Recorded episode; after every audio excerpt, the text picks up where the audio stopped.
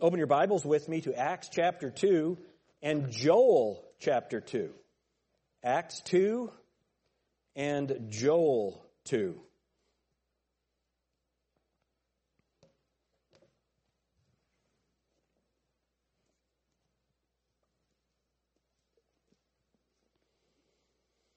It was fun being able to continue through our study in Acts on Easter Sunday being able to preach the resurrection from Acts 2. We're going to back up a little bit, deal with some of the preliminary in- information of this chapter that uh, I had intended to do the Sunday that I was sick. So let's dive in and let's have a word of prayer before we start. Lord, help us as we study your word. Um, this, this passage has caused a lot of confusion. And so, Father, I pray that uh, we can have some clarity from your word today. In Jesus' name, amen. You know, the book of Acts is a dangerous book when uh, it is misinterpreted, so many of the heresies that exist in Christianity find their root in misunderstanding or misinterpreting several books the book of Matthew, the book of Acts, and the book of Hebrews. So those books are the ones that can cause so much trouble. And uh, we're going to clear some of the initial trouble up today, Lord willing. So let's look at Acts chapter 2. Let's start reading in verse 12. So remember what's happened. The Holy Spirit has been poured out and the, the apostles and possibly others of, from that church, they're speaking in other languages. People are understanding other languages and they're talking about the wonderful things of God. Now, it's not some kind of pagan ecstatic speech. It's not unintelligible speech, you know, shamala mahama, shalala, la bala, ma sha bala, blah, blah. it's none of that garbage. It is, it's, it's words in a language that they don't know. That's what's happening on the day of Pentecost. And of course, that was a, there was a lot of confusion going on. And verse 12, this is the response of the people.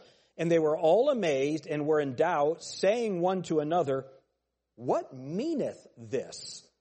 Now remember, the Bible says the Jews require a sign and the Greeks seek after wisdom.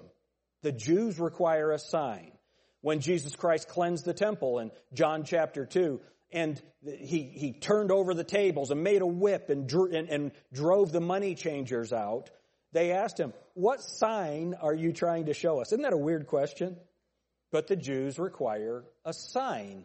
When they came, some came to Jesus and said, Lord, show us a sign. Jesus said, a wicked and adulterous generation seeketh after a sign, and there shall no sign be given to it but the sign of Jonas. For as the Son of Man, so as Jonas was three days and three nights in the belly of the whale, so shall the Son of Man be three days and three nights in the heart of the earth. The sign that he gave them was his death and resurrection. What a great sign that is. And that is a sign for all men. Now you think about the Christmas story, and this shall be a sign to, to you. That was a sign to them. There's a sign to all men, and it's the death, burial, and resurrection of Jesus Christ. What a blessing that is. And we're going to see that the Holy Spirit was poured out not just on a few, but on the whole world at Pentecost. It's such a significant event. So, verse 12, and they were all amazed and were in doubt, saying one to another, What meaneth this? So, whenever God does a work, there are people who are genuine inquirers. All right. Now the Bible says in Romans chapter 10, there's none that seeketh after God. If Jesus had not poured out the Holy Spirit on the world, no one would ever seek for God. The only way that any of us ever come to God is because the Holy Spirit is drawing us to Him. All right? Now we're not going to take the time to flesh that out. Maybe we will in a future sermon. But understand, the only way any of us can ever be saved, the only reason that any of us know anything about God is because of his amazing grace that he's bestowed on us knowledge of himself by the Holy Spirit of God. So there are always honest inquirers when God is doing something, but then there are others. Verse 13. Others mocking said, These men are full of new wine. They're drunk. What you're looking at, these are a bunch of drunks. And so Peter answers that. But Peter, standing up with the 11. Now, remember, we've talked about why it's the 11 again. It would have just been 10, but they've replaced Judas with Matthias. But Peter, standing up with the eleven, lifted up his voice and said unto them, Ye men of Judea. By the way, he's about to start preaching a sermon. And when he preached that sermon, he lifted up his voice. We need to get back to preaching. It's not, it, it, the, the tone of voice from the preacher demonstrates the importance of the message. Now, Laura and I laugh. We, we have a missionary friend, and he's talking about his field and, you know, how good God is being. And then it came down to preach. So we're on the field and God's blessing and we're starting churches. Open your Bibles. That was just kind of weird. You know what I mean? Your preacher voice. That's not what this is talking about. This is saying we have a message. And this message must be heard. And again, the difference between preaching and teaching teaching is communicating information, preaching is boldly proclaiming the Word of God and demanding a response. Amen? And so that's what Peter does. He stands up and he lifts up his voice and he said unto them, Ye men of Judea. By the way, I do want you to have your Bibles open to Joel chapter 2. If you don't have a Bible with you, there should be a Bible for you under the chair in front of you. And if you see somebody around you who doesn't have a Bible, then be sure they get one. That's page 434 is Joel chapter 2. You're going to have to have Joel to be able to do this. If you are just using your phone today, it's going to be hard to go back and forth between Joel and Acts. So grab one of those Bibles and use it. Or if you, if there are two of you and you both have phones, one of you get Acts 2, one of you get Joel 2 and share your phones, okay? And, uh, but don't phone a friend. So let's keep going. Verse 14, but Peter standing up with the eleven lifted up his voice and said unto them, Ye men of Judea, and all ye that dwell at Jerusalem. So are you in Joel chapter 2? Go to Joel 3.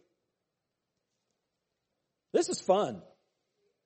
Look at Joel chapter 3 and verse 1. For behold, in those days and in that time, when I shall bring again the captivity of Judah and Jerusalem. Judea and Jerusalem, Judah and Jerusalem. The same audience. You see that? Peter and Joel. The same audience. And so the Holy Spirit has Joel, or has Peter reference Joel in his sermon. So let's go back to Acts. Acts chapter 2. Verse 14 again. But Peter standing up with the eleven, lifted up his voice and said unto them, Ye men of Judea, and all ye that dwell at Jerusalem, be this known unto you, and hearken to my words. So this is fun. All right. Well, here, let me, I'm getting ahead of myself. For these are not drunken, as ye suppose, seeing it is but the third hour of the day. What does that third hour of the day mean? That would be nine o'clock in the morning for us. The third hour of the day for the Jews, on the way that they would count time, that'd be nine o'clock in the morning for us. What does that have to do with it? Well, on a Sabbath day, on a special day like the day of Pentecost, there would be no eating or drinking at all until nine o'clock in the morning when the sacrifice was done. And they wouldn't eat anything until after the sacrifice was made. So that's the point that he's making. Look, these are Jews. They're being, they're Jews speaking to Jews. That's what's happening on the day of Pentecost. All right? So, verse 16, for these are not drunken, as you suppose, seeing it is but the third hour of the day. Verse 16, but this is that which was spoken by the prophet Joel. Okay, so here's my message today. End of verse 12. What meaneth this? Meaneth this. Verse 16. This is that. What meaneth this? This is that. What meaneth this? This is that. That's the message. What meaneth this?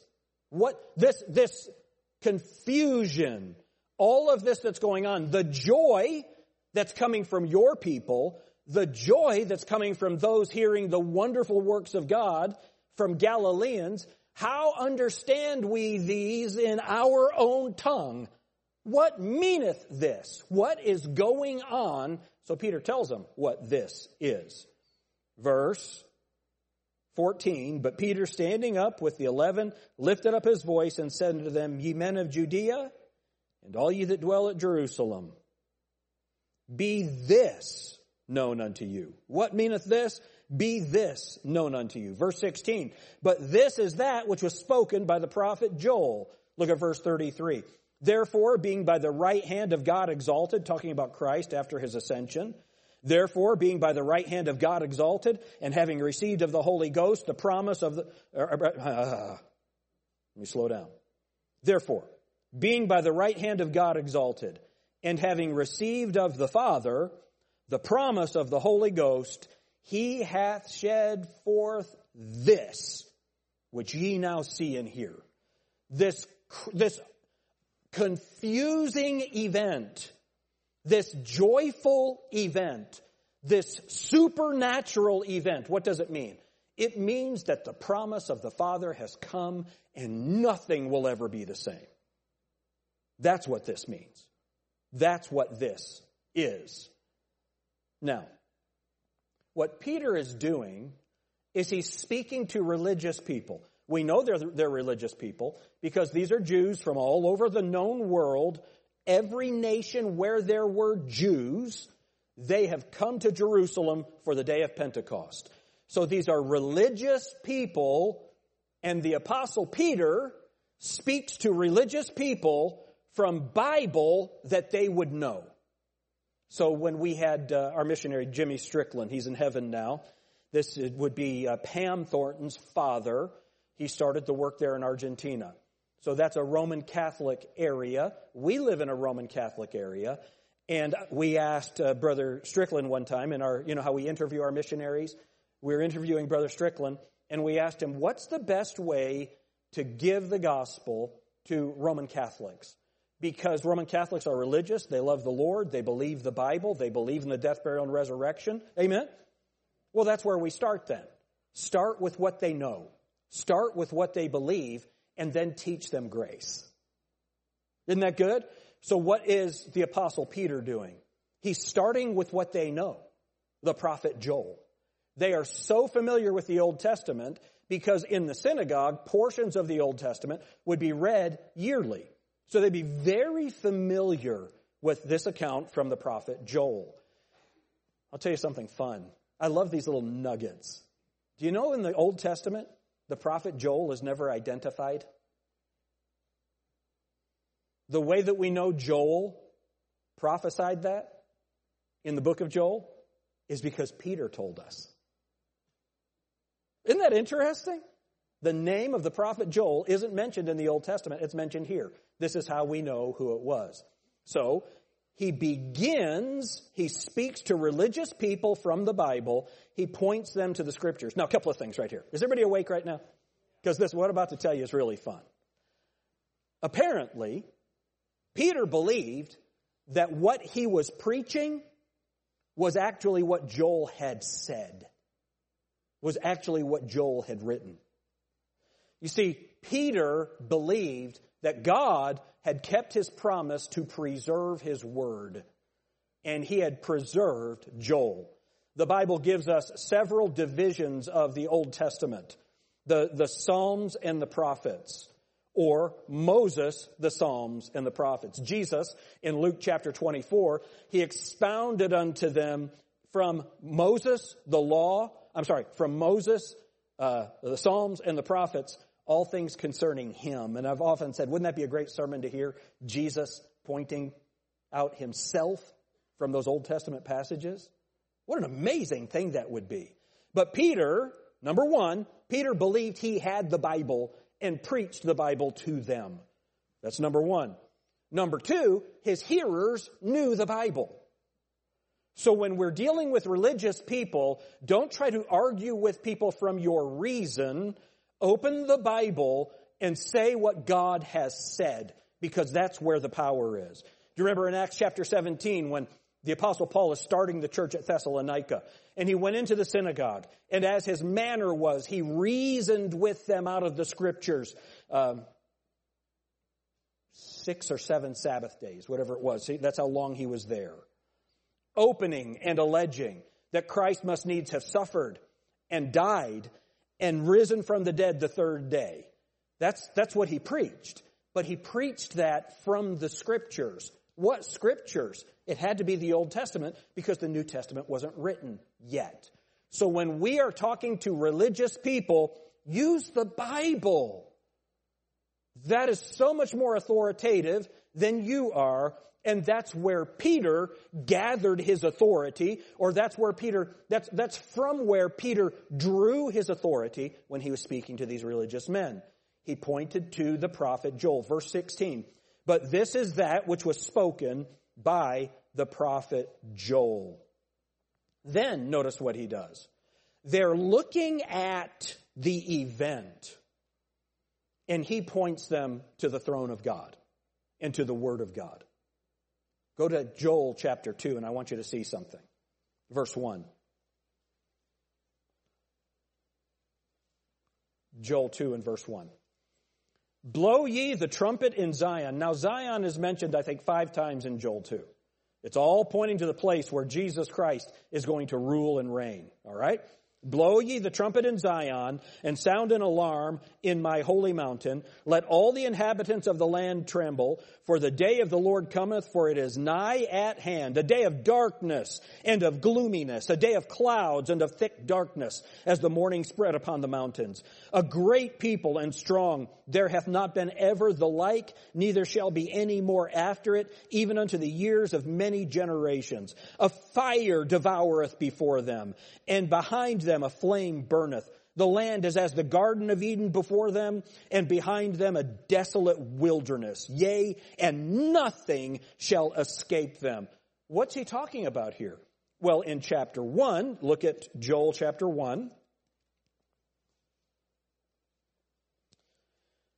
And look at what it says in verse 3. Tell ye your children of it, and let your children tell their children, and their children another generation. That which the palmer worm hath left, hath the locust eaten. And that which the locust hath left, hath the cankerworm eaten. And that which the cankerworm hath left, hath the caterpillar eaten. Awake ye drunkards and weep.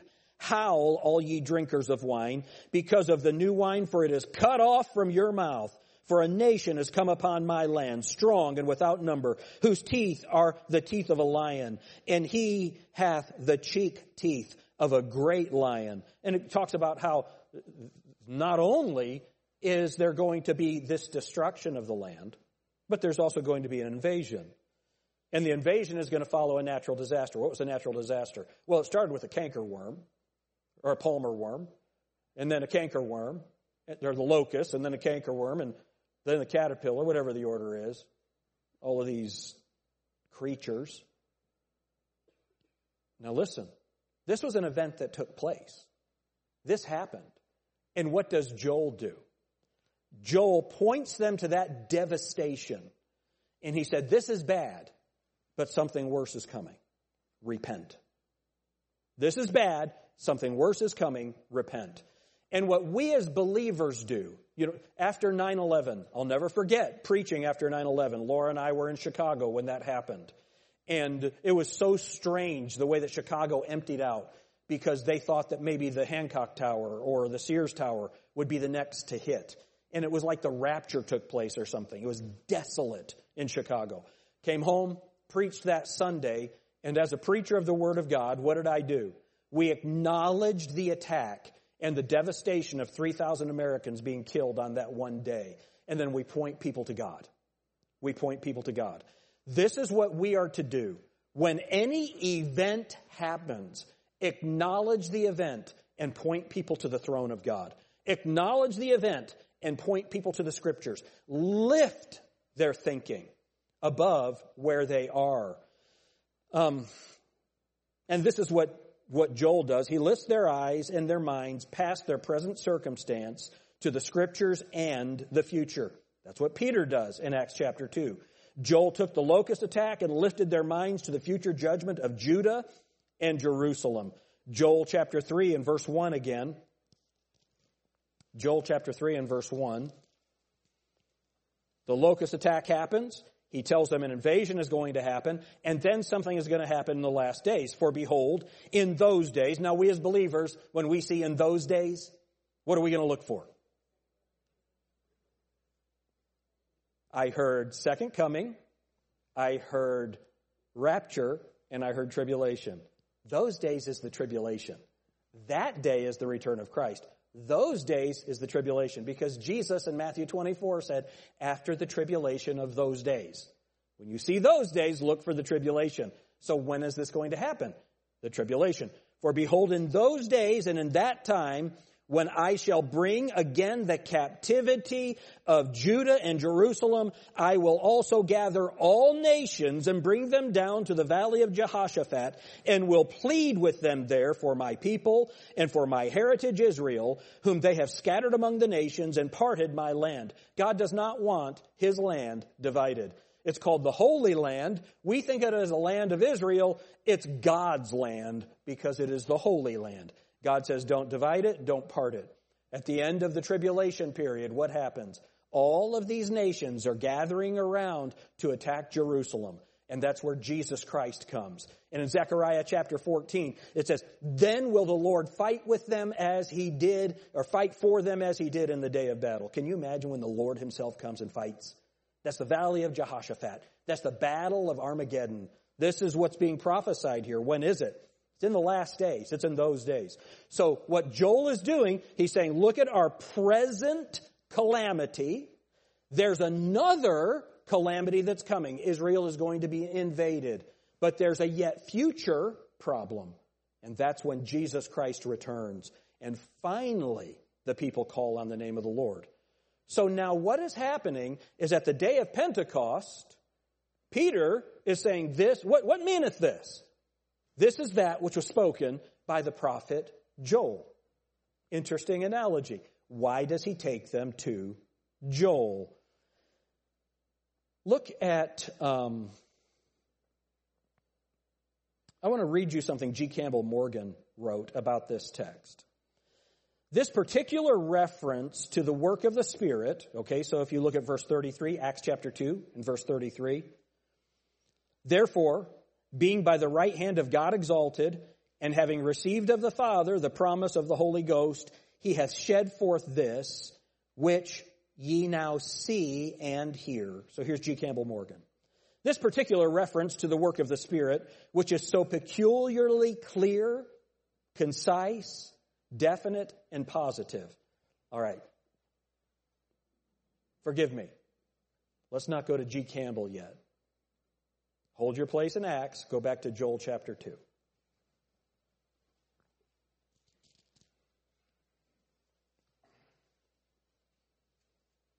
See, I've got the benefit. I brought two Bibles. So I got Joel here and I got Acts here. So y'all start bringing two Bibles with you to church, okay? Sometimes you need 10, wouldn't you? All right. Joel 2, look at verse 28. This is why Peter references this chapter. And it shall come to pass afterward. Now, I want you to notice, if you mark your Bible, go ahead and mark afterward. And it shall come to pass afterward that I will pour out my spirit upon all flesh.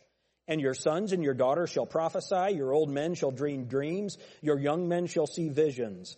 And also upon the servants and upon the handmaids in those days will I pour out my spirit. Did you notice something about those three words right there? What are they? In everyone, what are they? In those days will I pour out my spirit, and I will show wonders in the heavens and in the earth, blood and fire and pillars of smoke. The sun shall be turned into darkness and the moon into blood before the great and terrible day of the Lord. And it shall come to pass that whosoever shall call upon the name of the Lord shall be saved. Did I read something wrong? What does your Bible say? Huh. And it shall come to pass that whosoever shall call upon the name of the Lord shall be delivered. For in Mount Zion and in Jerusalem shall be deliverance, as the Lord hath said, and in the remnant whom the Lord shall call. Now, this is why Peter preaches this text. So what does he do? There's an unusual circumstance. The pouring out of the Holy Spirit. They're speaking in other languages. They, people can understand them. There's all this joy. The power of the Holy Spirit has been poured out on the whole world. And Peter says, yes, what is that? And he points them back to the Word of God, but he also points them to a future judgment that is not yet. You say, how does that work? All right? If you're able, you know what? I won't even have you turn there. I'll turn there myself. In Luke chapter 6, I'm sorry, Luke chapter 4 and verse 16, this is Jesus coming back to his own land and his own people. Verse 16, he goes into the synagogue and he came to Nazareth where he had been brought up. And as his custom was, he went into the synagogue on the Sabbath day and stood for to read. And there was delivered unto him the book of the prophet Isaiah. And when he had opened the book, he found the place where it was written, The Spirit, here's what he reads from the book of Isaiah. The Spirit of the Lord is upon me, because he hath appointed me to preach the gospel to the poor. He has sent me to heal the brokenhearted, to preach deliverance to the captives, and the recovering of the sight to the blind, to set at liberty them that are bruised, to preach the acceptable year of the Lord. And he closed the book and gave it again to the minister. So what did Jesus do? He read a portion of what the Messiah is going to do when he comes. And then he said, this day is this scripture fulfilled in your ears. Right? And so they wanted to kill him because they knew that was about the Messiah and he was claiming to be the Messiah. But notice what he said to proclaim the acceptable year of the Lord, and that's where he stopped. Let me read to you Isaiah 61 1, which is what Jesus Christ is reading there.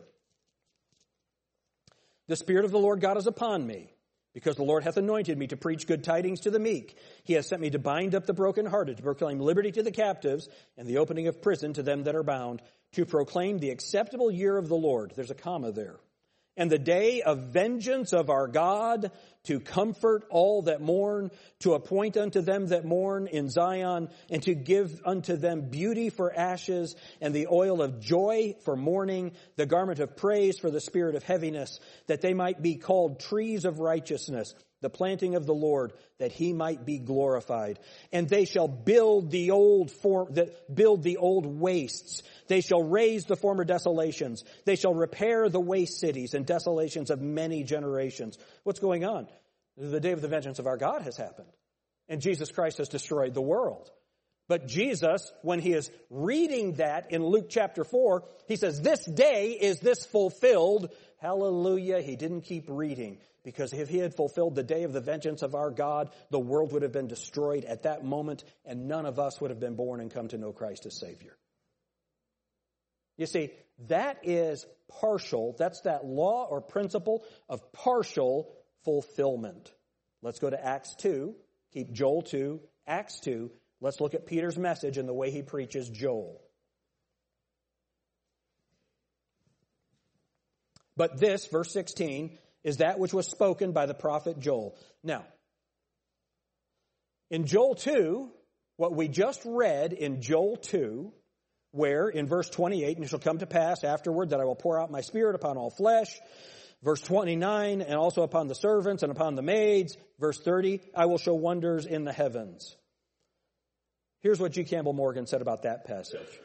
This particular reference to the work of the Spirit which is so peculiarly clear, concise, definite, and positive. Ezekiel said much concerning the work of the Spirit of God under different figures. Isaiah made clear reference to the coming of the Spirit. Listen to this though. But in all the ancient writings, there is no passage quite as precise, as definite, as positive as this paragraph, which Peter selected for quotation upon the day of Pentecost. What, what Joel does, here's what's fun. Joel is the first of the prophets. Joel wrote before any of the other prophets. And all of this that he writes, he gives us the exact outline of the return of the Lord, of what's coming, and the way God is going to deal with Israel. The exact outline of all the future events that are fleshed out in the rest of the Bible, that's given in those three chapters of the book of Joel.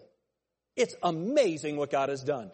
And Peter, I'm sure by the inspiration of the Holy Spirit, chooses Joel to identify what's happening in Acts chapter 2 in Jerusalem on that day. Now, this is interesting. Go to verse 16, Acts chapter 2 and verse 16. But this is that which was spoken by the prophet Joel. He does not use the word fulfilled. So our charismatic friends, those who believe that, that this, when the Holy Spirit came, now, all of the signs and wonders that are identified there, that that's what's for today. So they'll pray for fire to come down. Lord, send the fire. Lord, send the old time power, that Pentecostal power. But what they're looking for is fire from God. Why? Because they don't understand how God divides His Word. And that's where some of the confusion comes from in this text. They believe, the, the charismatics, the Pentecostals believe that Joel 2 is the fulfill, I'm sorry, Acts 2 is the fulfillment of Joel 2. It's not. It's what's being referenced in Joel 2. It says this is that. It never says that this is the fulfillment of that. And we'll see that in the text, what's going to happen. All right? So let's keep going. Um, he had spoken of a fulfillment then of Joel's, pro- or had he spoken of a fulfillment then of Joel's prophecy, he would have uttered something which was not true. For the great prophecy of Joel was not fulfilled on that day, nor has this prophecy been fulfilled since Pentecost, nor will it be fulfilled during this present age. Did y'all hear that? It can't be fulfilled. Why? Because 1 Thessalonians chapter 5 says we believers, we are delivered from the wrath to come. So this cannot be fulfilled while we, who are born again, are on the earth. This, this I'm reading, it's from Arno Gaebelein. He said this, this great prophecy, which Peter quotes in part, will be accomplished at the end of the Jewish age. That end has not yet come and which cannot come as long as the church is on the earth. Joel's prophecy will be fulfilled in connection with the coming of the Lord. Before that day comes, there will be visible signs of which the prophet speaks. And all this is still in the future before it can be fulfilled. The events spoken of by Joel as preceding this prophecy must be accomplished. And besides this, the church must be removed from the earth in the way as revealed in the word. And what does the word say? The Lord himself will descend from heaven with a shout, with the voice of the archangel and, and, and, the trump of God. And the dead in Christ shall rise first. Then we which are alive and remain shall be caught up together to meet the Lord in the air, to be together in the clouds, and so shall we be with the Lord. That's how it's going to happen. Then, after seven years, the Lord returns to the earth. So, let's look at Acts chapter 2. Let's read this passage and let's get our understanding. Verse 16. But this is that which was spoken by the prophet Joel. And it shall come to pass in the last days. All right? So I want you to notice something. Verse 17. And it shall come to pass in the last days. Go back to Joel 2.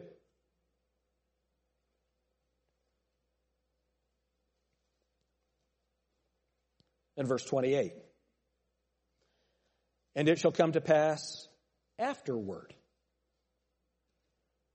Have you ever wondered why Jesus will sometimes make reference to an Old Testament passage and change it a little bit? Or the apostles will be preaching something from the Old Testament and change the words enough to make it fit the message of what's going on then. Have y'all noticed that? Here's an issue that, that can take place today. People will say, well, if the apostles can make the Bible say what they want to, why can't we? Well, number one, we're not apostles. Number two, the Holy Spirit was doing that, taking Old Testament passages and applying them to New Testament situations. Why? Because we're always supposed to preach the Word, but the New Testament hadn't been written yet. Now we have the New Testament. When I was in Bible college, one of the colleges I went to was not doctrinally sound.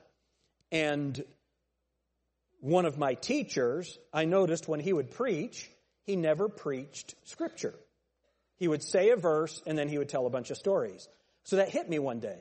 And I walked up to him and I said, I got to ask you something. He said, Yeah. I said, Why don't you preach the Bible? Because I had noticed my dad always preached the Bible. These guys never preached the Bible. And so I asked him, Why don't you preach the Bible? He said, What?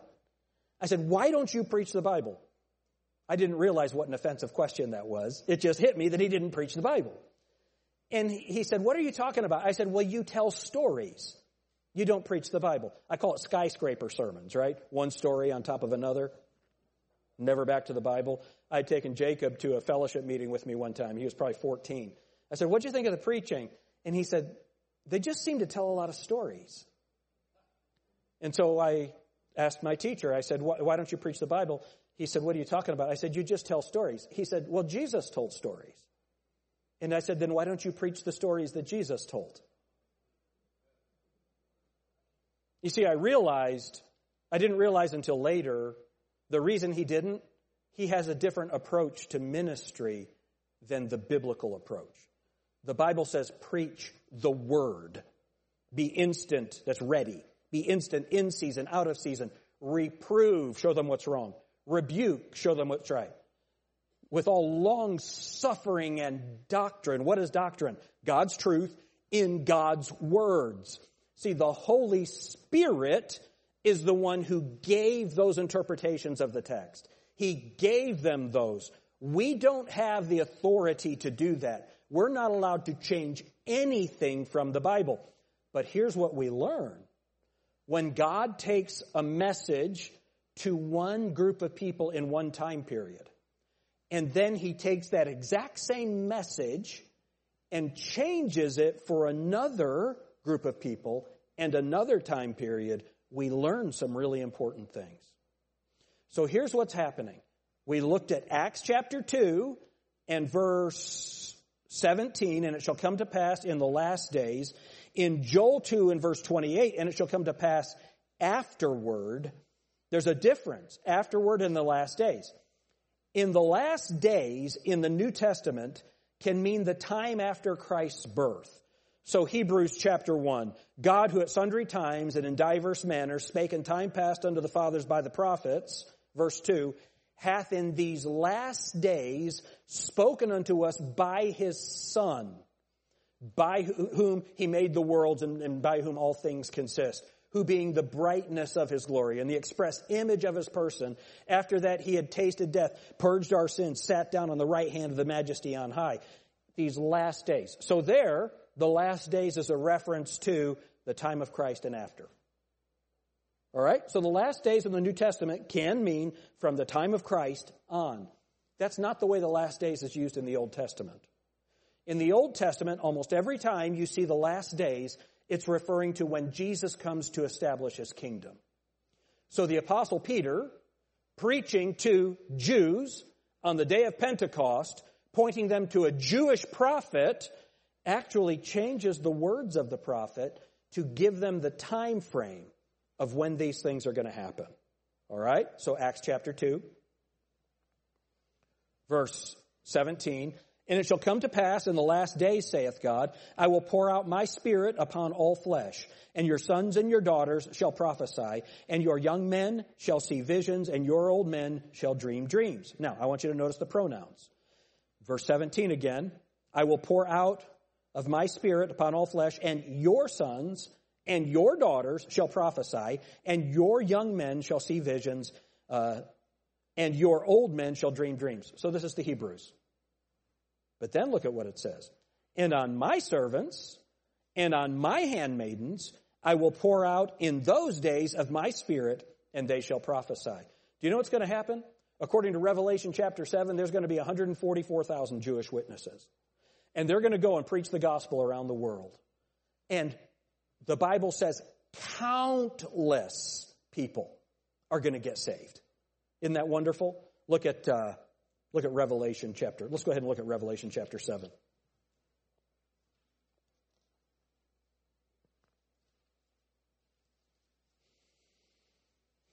Look at verse 9.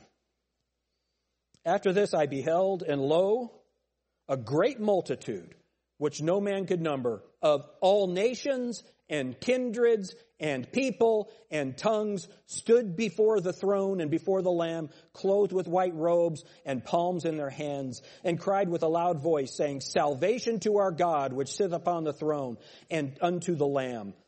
And all the angels stood round about the throne and about the elders and the four beasts, and fell before the throne on their faces, and worshipped, saying, Amen blessing and glory and wisdom and thanksgiving and honor and power and might be unto our God forever and ever. And one of the elders answered, saying unto me, What are these which are arrayed in white robes, and whence came thee? And I said unto him, Sir, thou knowest. And he said to me, These are they which came out of great tribulation and have washed their robes and made them white in the blood of the Lamb. Therefore are they before the throne of God and serve him day and night in his temple, and he that sitteth on the throne shall dwell among them. They shall hunger no more. Remember, all the green grass, the food, it's all been destroyed on earth. They shall hunger no more, neither thirst any more. Neither shall the sun light on them, nor any heat. For the Lamb which is in the midst of the throne shall feed them and shall lead them unto living fountains of waters. And God shall wipe away all tears from their eyes. There's going to be an amazing revival that takes place when? In those days.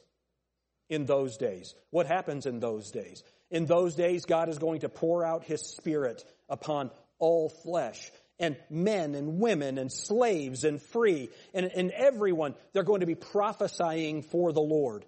And for, and the result of their prophesying for the Lord is people are going to get saved, but they are going to be killed. That's what's going to happen. And Peter is announcing that. Go back to Acts chapter 2. And it shall come, pa- it come to pass in the last days, I will pour out my spirit upon all flesh. Verse 19 and I will show wonders in heaven above and signs in the earth beneath, blood and fire and vapor of smoke. The sun shall be turned into darkness and the moon into blood before the great and, what's that next word? Notable day of the Lord come. And it shall come to pass that whosoever shall call upon the name of the Lord shall be saved. Now, remember what we just read. Go back to Joel chapter 2. in verse 28. And it shall come to pass afterward that I will pour out my spirit upon all flesh. And your sons and your daughters shall prophesy. Your old men shall dream dreams. Your young men shall see visions. And also upon the servants and upon the handmaids. You notice the difference? Here it's the servants, the handmaids. In Peter's sermon, it's my servants and my handmaids. I will pour out my, will I pour out my spirit? Or let's verse 29. And also upon the servants and upon the handmaids in those days will I pour out my spirit. Now remember where that's going to happen in the tribulation. We just saw that in Revelation chapter 7 when this is going to happen. And I will show wonders in the heavens and in the earth, blood and fire and pillars of smoke. The sun shall be turned into darkness and the moon into blood. Look at what it says. Before the great and the notable day of the Lord come. What does it say? See, here's the difference. For Israel, for the people on earth during the tribulation, it's going to be a great and terrible day. For those of us who are saved, it's notable. It's different. We're gone. Isn't that a blessing? Let's read on in, in Joel 2. And it shall come to pass that whosoever shall call upon the name of the Lord shall be delivered delivered. not going to take the time to turn there, but we've looked at it many times. Zechariah chapter 13. The Bible says, Zechariah 13, I think it's verse 9, it says, And I will bring two thirds through the fire, talking about Israel, and they shall be cut off. But a third shall be kept alive. And then it says, They shall call upon my name, and I will call them my people. Who is that? That's the remnant of Israel that is prophesied in the book of Joel. And what happens? They're delivered. The Bible says in the book of Matthew, Jesus said, And whosoever endures to the end shall be saved. What does that mean? They'll be alive. They'll be alive. And then the judgment of the nations comes, and if their, if their nation has supported Israel, they'll go into the kingdom. If their nation has not supported Israel, then they'll go into outer darkness and judgment but they'll be saved alive. What's going to happen to Israel? Go to Matthew chapter 24. Matthew chapter 24.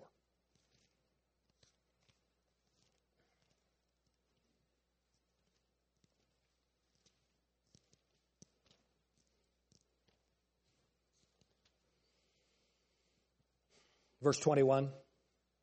For then shall be great tribulation, such as was not since the beginning of the world to this time, no nor ever shall be. And except those days should be shortened, there should no flesh be saved. but for the elect's sake, those days shall be shortened. Now, the Bible gives us the exact number of days of the tribulation. So there can't be fewer days. But look at Revelation chapter 9.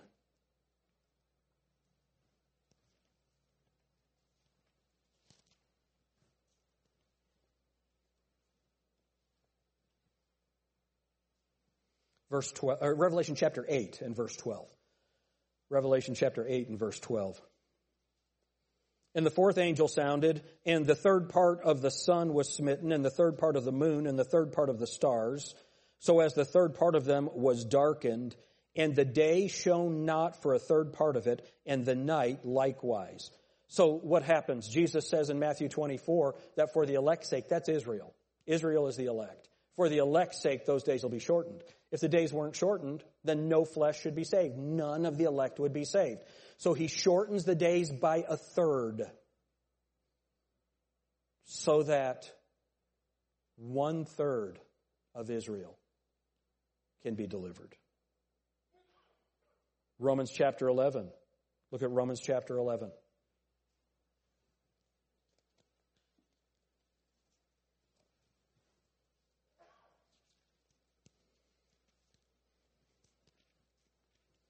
Verse 25.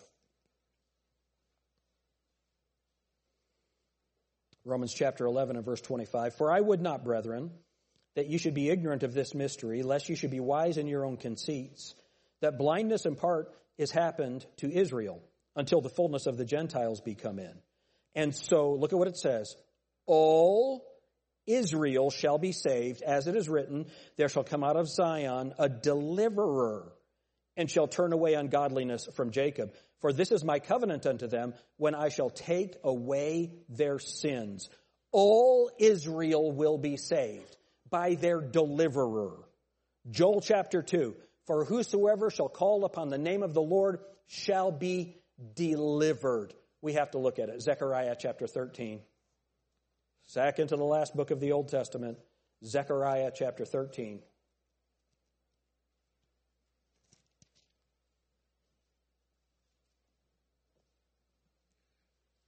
Verse 8. Zechariah chapter 13, verse 8. And it shall come to pass that in all the land, saith the Lord, two parts therein shall be cut off and die, but the third shall be left therein. And I will bring the third part through the fire, and will refine them as silver is refined, and will try them as gold is tried. They shall call on my name, and I will hear them. I will say, It is my people, and they shall say, The Lord is my God. Verse chapter 14 verse 1, Behold, the day of the Lord cometh, and thy spoil shall be divided in the midst of thee. For I will gather all nations against Jerusalem to battle. Verse 3, Then shall the Lord go forth and fight against those nations as when he fought in the day of battle. And his feet shall stand in that day upon the Mount of Olives, which is before Jerusalem on the east. And the Mount of Olives shall cleave in the midst thereof towards the east and the west. Everything that Joel says is fulfilled throughout the rest of scripture. For whosoever shall call upon the name of the Lord shall be delivered. They shall call on my name. The remnant will come through. Two thirds come through and they're cut off. One third survives. He shortens the days by a third so that one third will be left alive. If he doesn't shorten the days, but for the elect's sake, he shortens those days. What are those days? Those are the days of the tribulation. When is this spirit going to be poured out in this way on all flesh? During the tribulation. That is going to happen. What day, what happened at Pentecost? What happened at Pentecost? The Holy Spirit came, and for the rest of this age will never leave. And every individual in the world now has access to the Holy Spirit. He's not going to come and leave. The Holy Spirit, which is in you, or which is with you, and will be in you, now the Holy Spirit is in us and can be everywhere so that when we preach the gospel to people, the Holy Spirit is drawing those people to the Father. He's drawing them. He, he's, he's convincing the world of sin and of righteousness and of judgment because the prince of this world is judged. You don't have to be under the power of Satan. You can be under the power of God. You can be under the power of the Holy Spirit. Just repent and believe. And you'll be saved. See, that's why the message is different now. For whosoever shall call upon the name of the Lord shall be saved.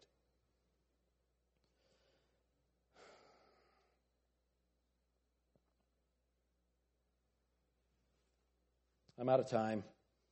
Let me do this.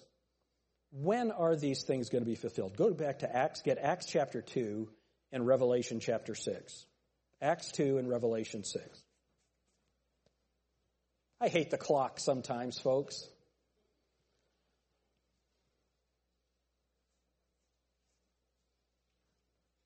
But this is that which was spoken by the prophet Joel.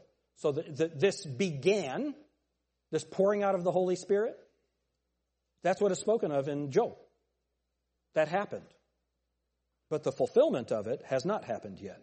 And it shall come to pass in the last days, verse 17, saith God, that I will pour out my spirit upon all flesh.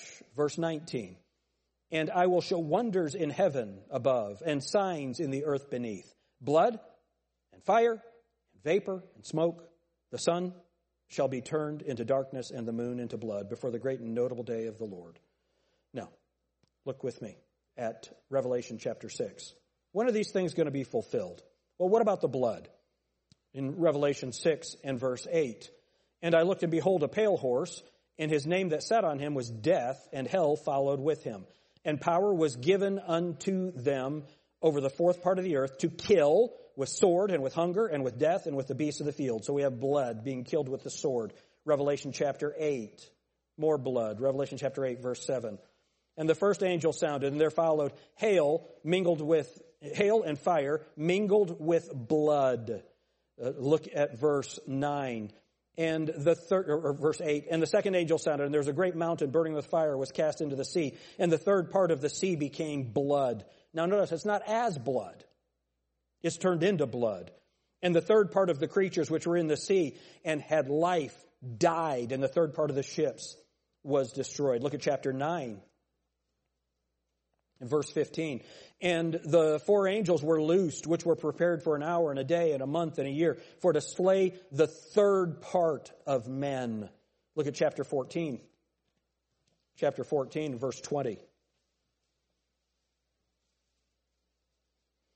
And the winepress was trodden without the city, and blood came out of the winepress, even unto the horse bridles by the space of a thousand and six hundred furlongs. That is a lot of blood. Chapter 16 and verse 3.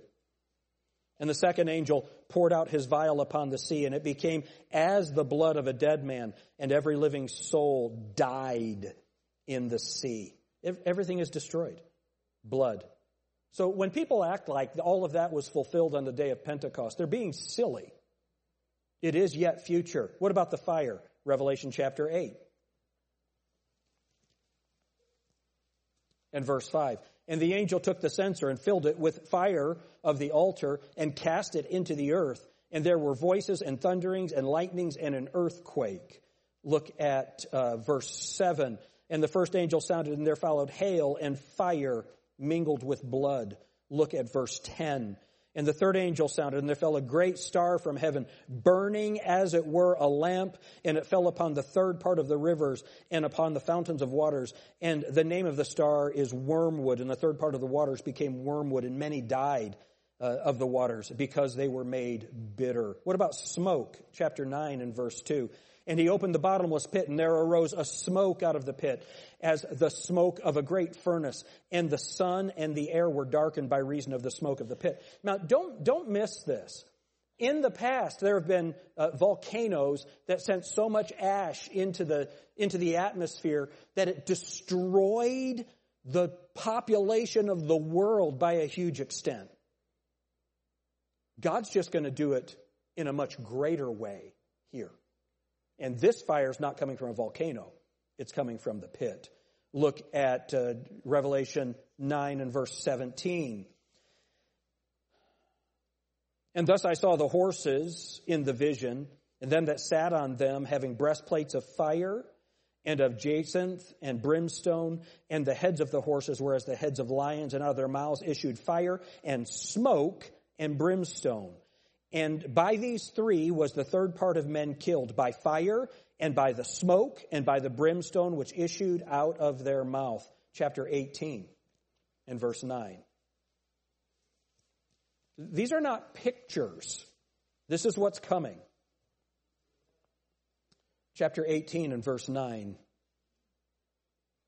And the kings of the earth who have committed fornication and lived deliciously with her shall bewail her and lament for her when they shall see the smoke of her burning. What about the sun, moon, and stars? Go back to Matthew chapter 24.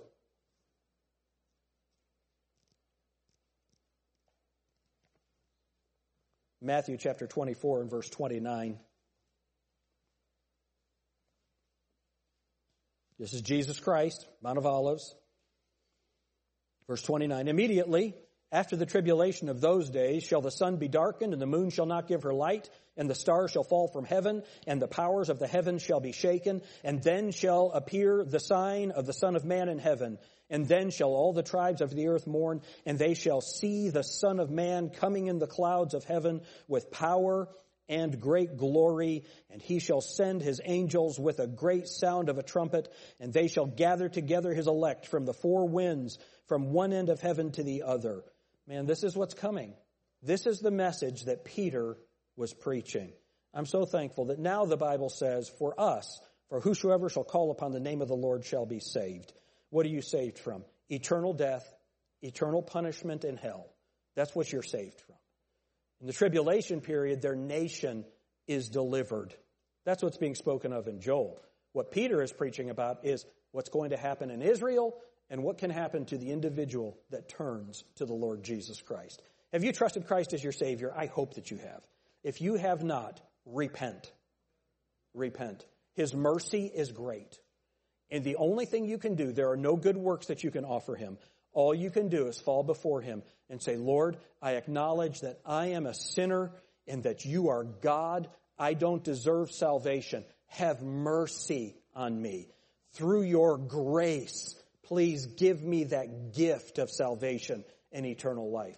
Lord God, I only deserve punishment. Please give me mercy. That's what salvation is. Do it today while there's time. James Knox texted me this morning and said, um, Oh, I don't have my phone right here. But he said something like, I might have it right here. I want you to hear it. I don't. But he said something like, and on another note, the rapture may happen today. And in a time which you think not, the Son of Man cometh.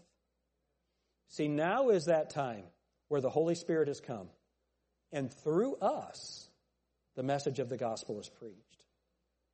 But that time's not promised for tomorrow. Amen? You either need to be saved or you need to take the Word of God and speak it to other people. Amen?